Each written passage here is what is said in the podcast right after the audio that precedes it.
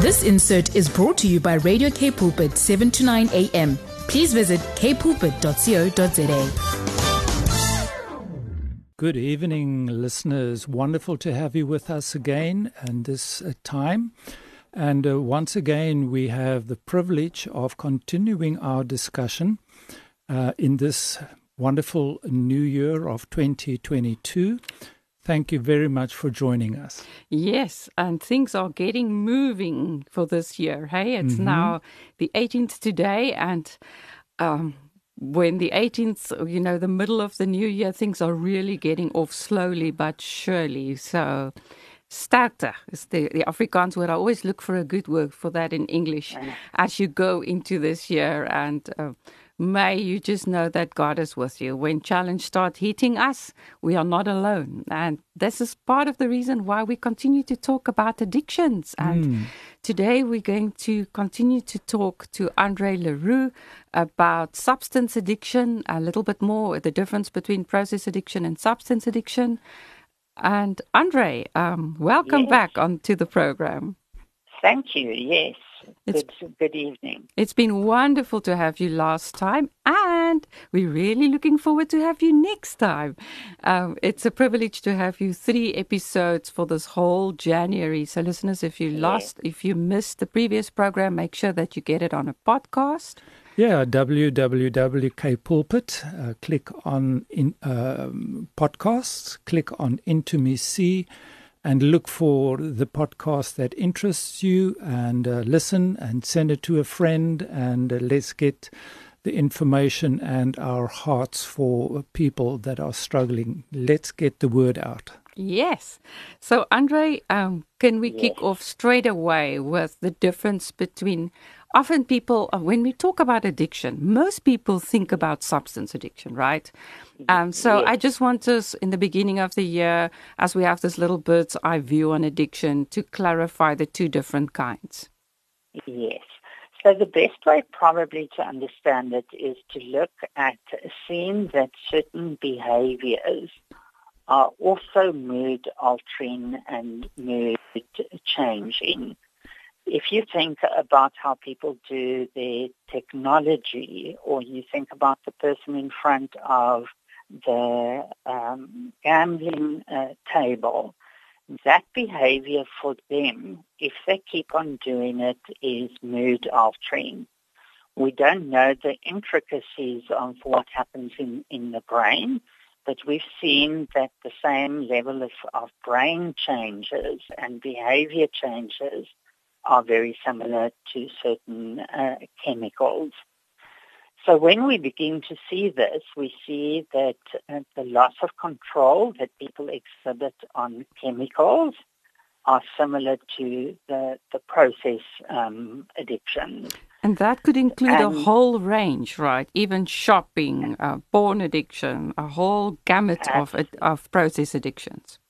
Yes and um, those are much harder to treat um, than chemicals. Chemicals, to some extent, you can create a chemical-free zone or mm. chemical-free home at, at least. But when you're looking at, at these uh, behaviors, you're having to find the sober point for that addict. Mm. In other words, it may be that you don't, uh, you cut up your credit cards. You may be that uh, you block the internet. It may be uh, that you spend less time at work. Uh, you know, so it's it's far more intricate and mm. difficult to define. And those people, um, to some level, have to work towards uh, a normalizing um, and a boundaried um, existence that the behaviors don't get back in and wow. get out of control. Very interesting. But we're going to have a whole program next week about this, listeners, to make sure if you want to know more about these specific process addictions, to listen next time. Because today we're going to focus on substance addiction. And now we can get back to that one. Thank you. Uh, Andre, um, when we are talking about substance addiction, what is the most common um, substance addiction have you found? Yes. Um, it's always been the the traditional alcohol Mm-hmm. um, and daily substances like uh, nicotine's an, a very good example. Uh, sometimes the uh, over-the-counter medication, um, but certainly what we have seen um, emergency, uh, emerging, and it's been particularly bad in the Western Cape, has been addiction to methamphetamines, Mm. the uh, classic tik that everybody talks about. Mm-hmm. Um, and that has been more prevalent in the younger ages. Um, and the difficulty with treating younger ages is that according to regulations, you can't treat adolescents and young people with uh, adults. Mm-hmm. So it has to be a facility or a person that is equipped to deal with the, the youngsters. Mm. Um, and they're very vulnerable to going back to their same old friends and environment where it could be easily um, accessible and very cheap. Mm. Yeah, uh, that that was bringing me to the next question. Why? Um, I mean, if we put it in on a hierarchy, um, why are these the, the, the most common ones? I mean, what makes them so Yeah. common?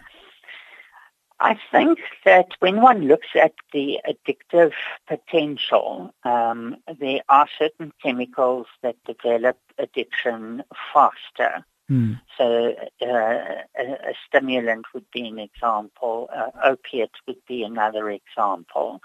So you often find with treating the alcoholic that they've been drinking 30 years Mm. before they maybe uh, seek help. Versus if you're looking at the chemicals that uh, have a, a very pr- fast progression, Mm. it could be as little as less than a year or 18 months. So it develops the crisis uh, much quicker. Mm. And uh, the example is that with the illegal substances, people get uh, into trouble quite quickly. While if you're looking at uh, the alcoholic, they often get protected by their environment until uh, the inevitable is going to happen. Mm, mm, mm. But it, we're not only talking about alcohol and and the, and the tik, but what are some of the other addictions or uh, substances that Medication, what you said. chemicals yeah. that, that people could get Yeah. uh, addicted to? Over-the-counter stuff. Yes. So one of the uh, really uh, addictive pharmaceutical over-the-counters would be uh, the codeine-containing uh, products, the headache uh, tablets, and the cough mixtures. Um, over-the-counter would also include certain of the um, antihistamines and sinus uh, medication um, because those uh, function as a stimulant. But you would even find that uh, people become addicted to prescription medication. Mm, So examples there would be the tranquilizers, the sleeping tablets, the uh, prescription painkillers. Uh, you know, so somebody prescribes it initially, uh, and the person uh, just uses it for longer and more uh, than what was necessary and uh, intended. mm, So what happens there? Because um, it feels like it's almost a, a, a legitimate one that's maybe just Yes. drawn out a little bit too long. I remember many years ago, um, while we were in China, I almost got addicted to a sleeping medication because it was prescribed in a certain way, but I don't need as much. You know, so it was prescribed, let's say, one tablet a night. But I figured that I, I couldn't wake up, so I took half, and then I still struggled to wake up, and then I took a quarter. Yeah. And uh, so, So in the what- beginning, so I what- t- I took it Yeah. correctly. I just want to explain quickly.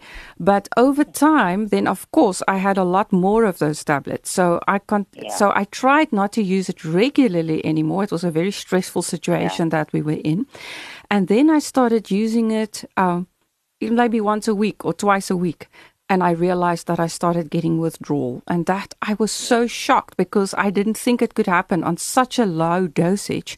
And when I yeah. went in on the internet, it said it was low dosage over long duration addic- addiction. And I was literally on the verge of it. I had to go off it and I had withdrawal for a long time. And I was so shocked that something like that could happen to me because I didn't think I abused it, but I probably yeah. did because I didn't use it the way that it was prescribed, right? Yes. So the best way to understand that addictive process is that people develop a tolerance. Mm. So if you've never used something um, and you use it the first time, there would be some side effects and, and symptoms. But the more that your body adjusts to cope uh, with that quantity, the less effect it has, which explains why people get more and more so that they can get back um, the effect. Mm-hmm. Um, and it, seems that people have the, the point where even when they see it, like the withdrawal signs you were mentioning, um, they can't cope with the withdrawal, so they continue to use um, and actually, uh, you know, the tolerance uh, develops to a point where um, it actually does become, uh, you know, damaging in the sense of impact on, on a person's functioning. Absolutely. We need to take a break quickly. We'll talk more after the break. Welcome back, listeners. And Andre, uh, we were just talking about over the counter medications and how people without wanting to go there can get addicted to it in a very subtle way. So now I want to ask you, Andre, when people come to that realization that this is a problem, I explained previously what happened to me many years ago when we were in China. And I remember I told Frederik because I know that in our family we are prone to addictions and immediately um, made a plan to get rid of that medication. I told Frederik and I suffered through the withdrawal for a long time. We didn't have other help at that time, but I just had to suffer through it. But yeah, what, what can you recommend in this country where there is help and uh, for people yeah. if they're in that situation right now with over the counter or maybe prescribed prescribed medication that they yeah. that they realize they developed a, a, dependency to yeah well i think what one uh, needs to do is that you must admit that there's a problem mm. mm. um, because without admitting uh, there's going to be uh, uh, no openness or uh, vulnerability to, to the help. And then there's shame, hey? Because it's shameful yes. to say I have a problem. I remember I felt so ashamed when I told Frederik, I think I'm I'm addicted to this medication. and I wasn't addicted, I was on the verge of addiction, but I mean if I didn't yeah. admit it at that stage, it would have gone farther. Yeah. Mm. And the family also have to break through their uh, denial, mm. you know, because they've become accustomed to the excuses and the justifying and the rationalizing that, that the addict does. Um, and that's why at the moment that somebody out of the, the secrecy zone uh, starts reaching out for help, it's often the, the beginning of a recovery process. Mm. Uh, you know, and, and that's sometimes the role of, of just getting some, some outside perspective helps the, the inside parties mm. to realize that there, there could be a, a problem. So where could a per- go, if, person go for an outside perspective? Yes, so there's lots of help available, and I think that's the advantage of us really becoming quite technology focused is that uh, there is a lot of help available. There's more and more the realization that people can get help and counseling online, so on the various uh, networks. Uh, there are many psychologists, social workers, pastors, etc., that have needed to do their, their work over uh, the internet. Mm. And people and that specialize in addiction, right? That's important. Yes. Mm. Yeah. And the, the, the benefit of uh, like the self-help uh, um, uh, industry, the Alcoholics Anonymous, the Sex Addicts Anonymous, is that you meet other people with the uh, relatable story and suddenly it actually takes on a different meaning because somebody gets me. Uh, it may be slightly a different uh, addiction, but it's basically the same thing. And it gets people out of isolation, right? Mm. Which is crucial yes. because we all think that we are the only one with that problem and don't realize, yes. and that's the beauty, like you say. Maybe you want to comment on that. Yeah, I'm just saying, you know, uh, that the moment there is admittance, it breaks the secrecy. Mm. Yeah. And uh, we are also involved in a program called Celebrate Recovery. Mm. And yeah, uh, one of one of the known um, sayings, not only at Celebrate Recovery, but that we are as sick as our secrets. Mm. Yeah. So as long as there is a secret, there is going to be dysfunction and there's going to yeah. be heartache and breaking down of relationships because secrecy is really the the fertile soil for perpetuating yeah. sin and, and brokenness. Mm, mm. Yeah. But yeah. you know what, Frederik, that brings me to something else. Um, what do we do? And I think it's also important to talk about this at this on this program. Um, we know that sometimes people don't admit they have a problem. Mm. And then it's the family. I like I th- what you said previously, Andre, where the codependents, those that are living with the person, actually realizes there's a problem. And I know then there's something yeah. like intervention. Maybe we can just mention something on this because I know many people are not aware of this. Yeah. Look, an intervention is um, something that families and, and groups of people can prepare and it's basically a gentle confrontation with this is how uh, each individual is experiencing that person's behavior or chemical use. You know, so it, it doesn't have to be, uh, you know, attacking and breaking somebody down, mm. but it is just a reflection on uh, please get help. This is, is how it's impacting your mm. loved ones. And, uh, you know, it doesn't have to be that way. It, it's a time where the, the family and friends can uh, let them see the reality, is to reflect their realities back to them. Yeah. So that the, the person that is struggling um, can get yeah. to the point where they realize, but this is the reality in my life, and it is a problem. Yes. And I know it's hard for people to do that. It's it's hard to get to this step. So, what do you recommend? I think it helps if there's a professional person present as well, except for the family as well, to just lead I and guide I, guide them through the process, right? Yes, I'm I'm very much in favour of getting a, a professional because they've developed the, the, the skills and um, you know the ability to break down the, the denial mechanism. Mm. Um, you know, so definitely a facilitator that's that's known uh, or has got knowledge of uh, interventions. Mm. Um, another th- thing that I noticed, Andre, we were mentioning quite a bit of the addictions and the substances and chemicals, but I noticed that cannabis was not mentioned amongst those. It's, I mean, it's legalized. Um, yes. how, when and how does cannabis become a problem? Yes. Look, um, today there's lots of science um, and expertise available that can separate the uh, intoxicating, uh, which is, is called THC, mm. uh, from the other uh, chemicals. And there are a lot of chemicals, um, according to the um, scientists, that could be of benefit to, to people. Um, and that's why the movement has been more towards the CBD um, sort of uh, network, mm. where actually it's it's not mood altering or intoxicating, mm. um, and it has been uh, uh, thoroughly sort of tested and um, developed. Yeah, that's very good that you differentiate between those two.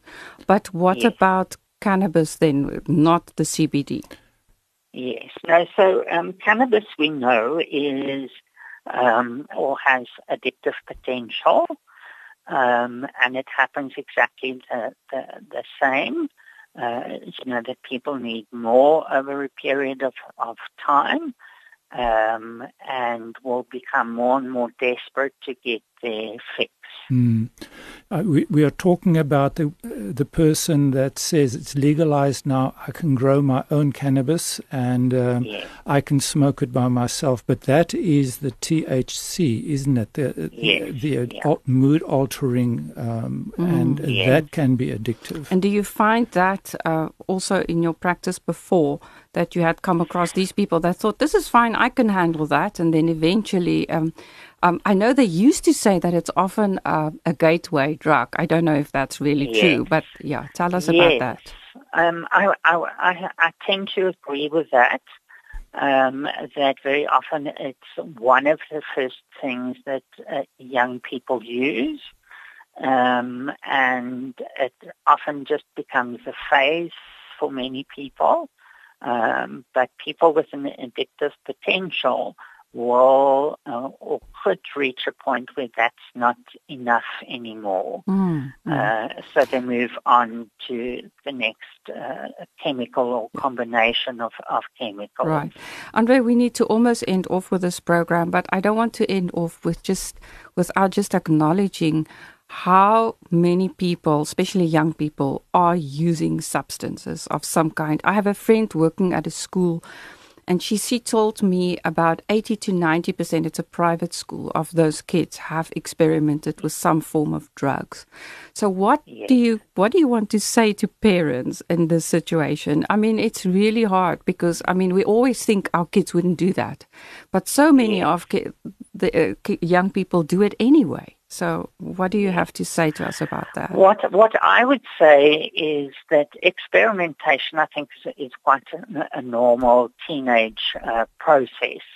Um, it's part of people's uh, sort of development and Mm. you know sort of joining uh, activity with with my peer group. But, but unfortunately, Um, some but people think- get hooked. That's the problem, right? Yes, Mm. that's the problem. And you can't, in early use, identify who's going to be the person eventually um, addicted.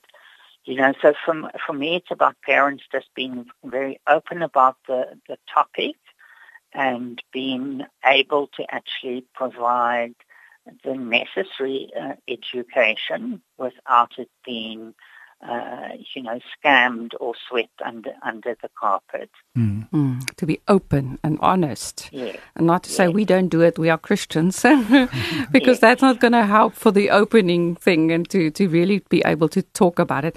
But unfortunately, that's all we have time for today. Thank you so much, Andre. It's been very, very helpful. And um, next week, we're going to talk about process addiction. But for today, uh, this is where we're going to leave it. And yeah, please, listeners, uh, send your questions or remarks uh, to Frederik, F R E D E R I K, Soekie, S O E K I E, at kpulpit.co.za. Until next week, and we're looking forward to continue our discussion with Andre. Thank you, and bye bye. This insert was brought to you by Radio K Pulpit, 7 to 9 a.m. Please visit kpulpit.co.za.